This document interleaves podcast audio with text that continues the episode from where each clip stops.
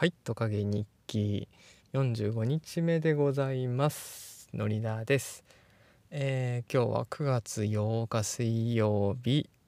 えー、18時47分に収録をスタートしております。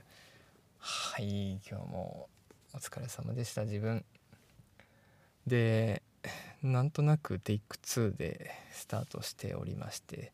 先ほど収録したんですがなんかうまくいかないなということで、えー、もう一回収録ボタンを録音ボタンを押しました。はい。でですねえー、皆さんなぜ他人を殺しちゃいけないと思います？っていうちょっと気持ち悪い質問しますけども。結構私これ答えられなくてですね。あのもちろんあの悪いことですよ。悪いこと当たり前ですけどもあの殺しちゃダメですよ。はい。私があの殺しちゃ分かんないって言うから殺しましたとか言われても知らないですからね。はい。あの何て言うのかな。もちろん社会的な倫理観として殺しちゃダメってなってるけれども例えば何にもないその原っぱとかで例えば喧嘩し誰か一緒にいてですね喧嘩してもし誤ってあの殺害しちゃいましたと言われてもその何も問われないじゃないですか。誰もいなければ。そういう状況まあ極端ですけどそういう状況になった時別に人を殺しちゃ悪いなんて言えないよなっていうですね。問いが私の中にずっとありまして。あの別に結論ないんですけれどもあのふと考えてる時がありました。でですね、えー、今日は水曜日なので読書感想のコーナーでございます。えー、今日ご紹介するのは池田明子さんの「残酷人生論」でサブタイトルが「あるいは新世紀オラクル」ということで、えー、この本がですねそれを答えてくれるんじゃないかということではい出てきました。なぜこの本が出てきたかと言いますと話せばちょっと時間かかるんですが、えーと、まず一つが「100分で名著」という NHK の番組でですねあのこの同じ池田明子さんの「14歳からの哲学」だったかなっていう本が、まあ、紹介されてましてでそこで考えると悩むって全く違うんだよっていう話をされてました。でへえ違う違うんだ。えー、ち考えるの中に悩むって入ってんじゃないの？っていう風なですね疑問からあの結構池田明子さんのことが気になってまして。でそこにですねあの要因の2つ目なんですけど輪をかけて古典ラジオの企画でバリューブックスさんと、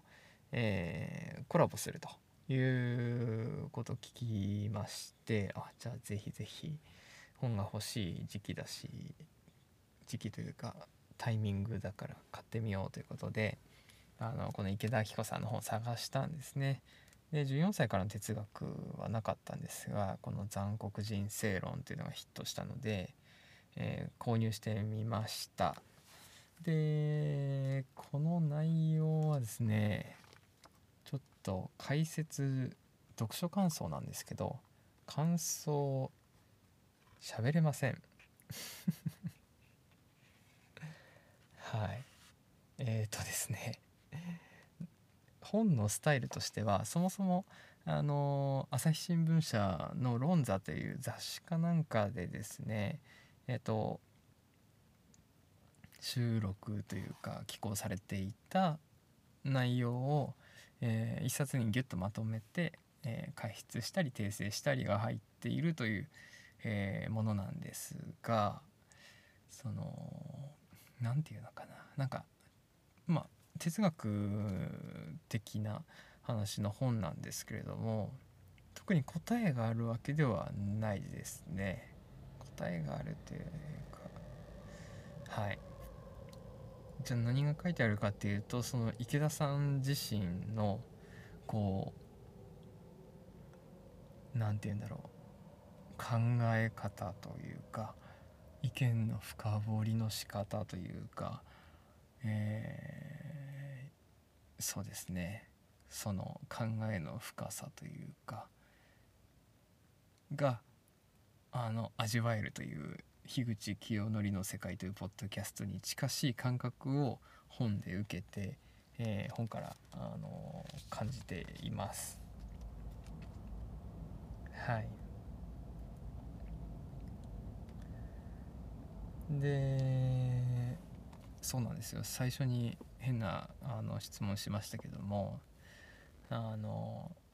私全然人を殺したいとか思ったこと1ミリもないですからね。あの変な聞き方して申し訳ないんですがその、えー、なぜ人を殺してはいけないかということに対してですねこの池田さんが考えていることがこの「残酷人生論」の中にもありまして、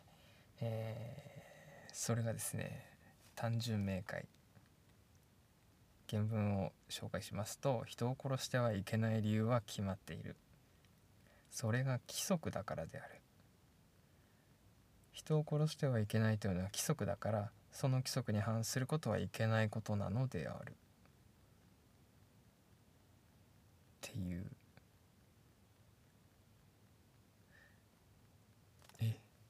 規則？っていうですね、えー、状態になります。はい。でまあその後もですね結構ガンガンとあの深掘っていくんですけれども。何て言うのかなこう難しいんですよこの本。本当に。紹介一節紹介したいんですけど一節紹介すると全部紹介しなきゃいけないんで助けてください。はいえー、っとどこから紹介したらいいかな？なぜ人を殺してはいけないのか？と問うそのことが人を殺してはいけないまさにその理由なのであるというですね。ちょっと結論だけ言いましたけども結論だけ言ってもまあわけわかんないですよね。じゃあその途中を紹介してくれよという声が聞こえてきそうですが途中を紹介するとこれあのあれですね。まあ著作権的にも危うい感じなんでこれ以上紹介しません。まあそのあの途中の道のりがですねすごい楽しいんですよ。楽しくもありよくわからないっていうまたそのわからない感じがですねたまらないですね。はい。わからないこと言ってる人大好きなんで。はい。ですね、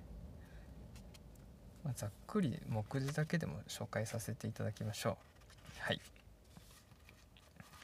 えー、まずは死ぬことについて。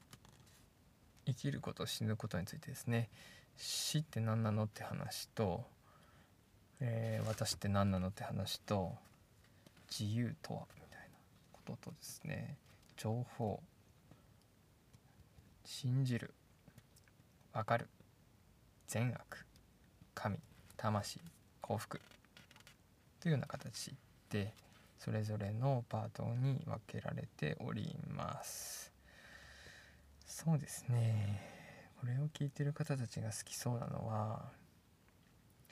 情報は知識ではないインターネットが出始めて、えーまあ、1998年にこの本は発刊されてるので Windows が多分爆発的にその大ヒットする直前かな多分直前かその頃に書かれてます。でインターネットがこれから社会を変えるぞ変えるぞ変えるぞと言っている君たちっていうあの話もあったりですねえっ、とまあ最初に言った「死ぬって何なの?」って死とは何かで私はあの前のエピソードでも話したと思うんですけど死ぬっていうことに対してあんまり感傷的にならないことが多くて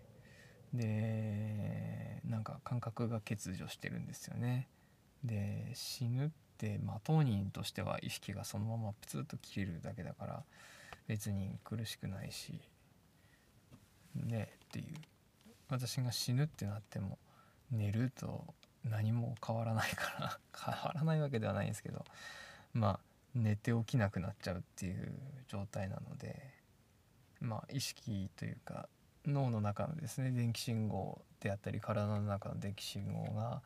あの、まあ、流れなくなって情報がゼロになった時に、まあ、死ぬだよなっていう風な認識で、えー、まあ無だと思ってるんですけどまあ、そこについてもですね結構いろいろ話されていますね。はい、あと自分と宇宙の関係であったりとか神様の存在神様とは信仰とは関係ないって部分も結構面白かったですね。はい。まあそんな感じでえー、お話できればお話じゃない。何言ってるんだ。はい。あの興味ある方は是非、えー、一度読んでいただければと思います。はい。次週もですね多分、えー、池田明子さんの別な本をですねご紹介できればと思いますので本日はこれにてありがとうございました。のりだでした。